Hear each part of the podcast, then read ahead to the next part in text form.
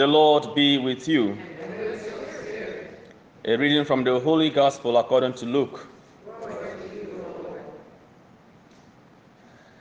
The scribes and Pharisees said to Jesus, The disciples of John the Baptist fast and offer prayers, and the disciples of the Pharisees do the same, but yours eat and drink. Jesus answered them, Can you make the wedding guests fast while the bridegroom is with them? But the days will come when the bridegroom is taken away from them then they will fast in those days. And he also told them a parable. No one tears a piece from a new cloak to patch an old one. Otherwise, he will tear the new, and the piece from it will not match the old cloak. Likewise, no one pours new wine into old wineskins. Otherwise, the new wine will burst the skins and it will be spilled, and the skin will be ruined. Rather, new wine must be poured into fresh wineskins. And no one who has been drinking old wine desires new, for he says, The old is good. The Gospel of the Lord. Dear friends in Christ, the scribes and the Pharisees said to Jesus, The disciples of John the Baptist fast. They fast often and offer prayers. And the disciples of the Pharisees do the same. But yours eat and drink. How did they know? How did they know? How did they know that Jesus' disciples were uh, eating and drinking whilst the others and their disciples were fasting and praying. How did they know? They watched. That's the answer. They were watching them closely. Dear friends in Christ, we must realize that people are watching us, consciously or unconsciously. Whether we are aware or not, people are watching us. Sometimes they will remark, and he says he's a priest. And he says he's a Catholic. And she says she's a Reverend sister. And on and on and on. They watch us, they observe us.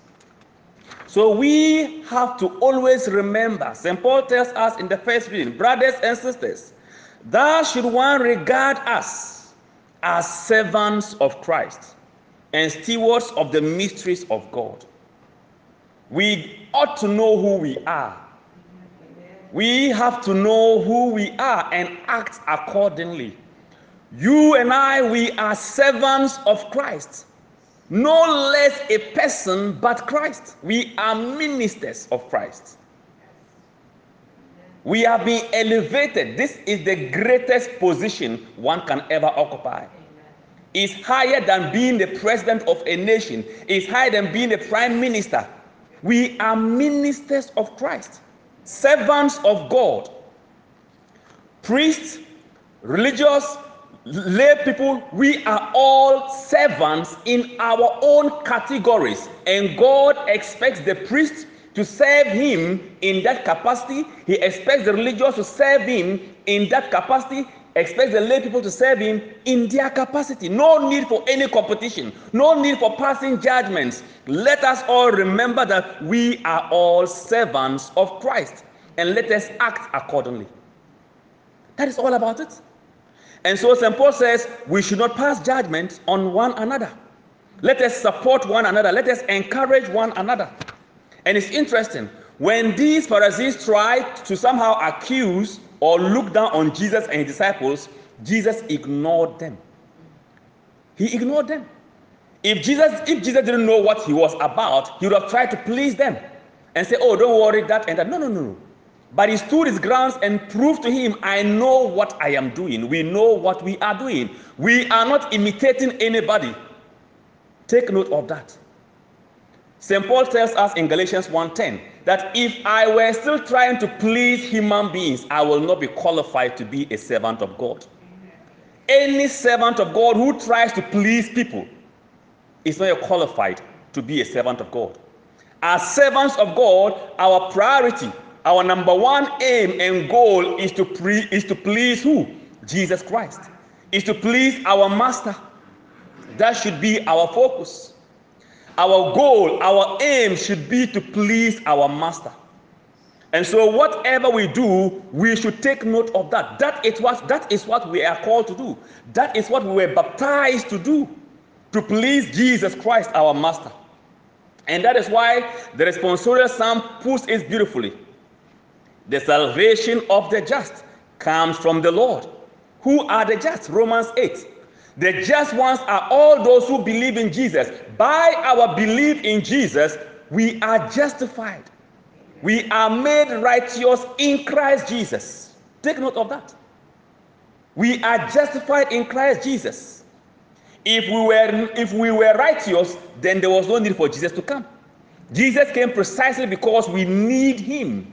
We were helpless, but in Christ we have been justified. And so our salvation comes from the Lord. And what do we have to do knowing this? The psalmist says, So trust in the Lord and do good. Amen. Trust in the Lord and do good as sons of the Lord. A servant is not greater than his master. But Jesus said, A servant, it is enough for the servant to be like his master. He is our goal. Be ye perfect as your heavenly Father is perfect. Matthew 5 48. Be ye perfect as your heavenly Father is perfect. So, as servants of Christ, we should aim to be like Christ. And in Acts, we are told Jesus went everywhere and was doing good. Everywhere he went, he was doing good. And so the psalmist is reminding us, as servants of the Lord Jesus Christ, we must trust him, trust the Lord, and do good, that we may dwell in the land and be fed in security. And he goes on to say, as servants of the Lord also, take delight in the Lord. The servants of the Lord must be seeking to please only the Lord. And how do we do that? We must delight in Him. We must be eager to be in His presence. We should be happy in the presence of the Lord. The servant, the true servant, is always looking forward to be at the service of his master. And so, delight in the Lord. We should be delighting in the Lord. We should be we should always be eager to go for mass, to serve the Lord, to read our Bibles, to go for adoration, and do at our workplace ensure that question, what would Jesus do in my workplace? I should always be in touch with Jesus. Amen. That is what it means to delight in the Lord. To do things that will please the Lord wherever we find ourselves. And we are told that when we do that, He will grant our heart's requests. Delight yourself in the Lord, and He will grant your heart's request. Because as we avail ourselves, as we are always in His presence, the Lord sees and He knows what we need. He will grant our heart's desires. Let us seek to please the Lord. It goes on to say, Commit to the Lord your way, trust in Him, and He will act. Commit your way to the Lord. What does that mean? Pray. The servant of the Lord must be a prayerful person. Something about us should reflect our master. The goal of the servant should be like should be to be uh, should be for him to be like the master. And so, when we delight in his presence, when we are in his presence, we'll see him and we'll know what he likes and what he doesn't like, and we'll do that. It goes on to say, Turn from evil and do good. So, as a servant delights and always in the presence of the master, he will know that the master doesn't like evil. So, he says, Turn from evil and rather do good as servants of Christ. The servants of Christ must delight in doing good, for the Lord loves what is right. The salvation of the just is from the Lord. He is their refuge in time of distress. In time of distress, there are moments where, or, or there are moments when sometimes you may feel discouraged. But we are told the Lord helps them and delivers them. He is their refuge in time of distress. When you are getting discouraged for whatever reason, as you delight in His presence, in fact, in His presence there is fullness of joy. As we delight in His presence, the Lord will fill our hearts and our minds with His joy. The salvation of the Lord comes from the just. Now, Jesus gives them a response. And Jesus answered them, Can you make the wedding guests fast while the bridegroom is with them? But the days will come when the bridegroom is taken away from them. Then they will fast in those days. And he also told them a parable No one tears a piece from a new cloak to patch an old one. Otherwise, he will tear the new, and the piece from it will not match the old cloak. Likewise, no one pours new wine into old wineskins. Friends, Jesus is the new covenant. We cannot mix the new and the old. Jesus said, I've not come to cancel the old, no, but I've come to fulfill it. Amen. I've come to fulfill it. So once Jesus is here, he is the complete law. The whole law of the prophets and the, the prophets and the and who? The prophets and the lawgivers are all fulfilled in who? In Jesus Christ. He is the fulfillment. So no one can teach him. These Pharisees thought they could teach him. And Jesus is saying that you are still uh, glued to your old ideas, but I've come as the new, and whoever is in Christ is a new creation. I've come with a new, authentic teaching. Forget of your old, wrong ways of doing things and do things my way. And so Jesus is saying that if you want to get new results, the results have come, you must forget of your old ways of doing things and do new the, and do the new things I have brought. No one has been drinking old wine desires new, for he says the old is good. As long as you are delighted in your old ways of doing things, you think it's good. But taste my new wine, and you realize that no, you have to run for the new wine.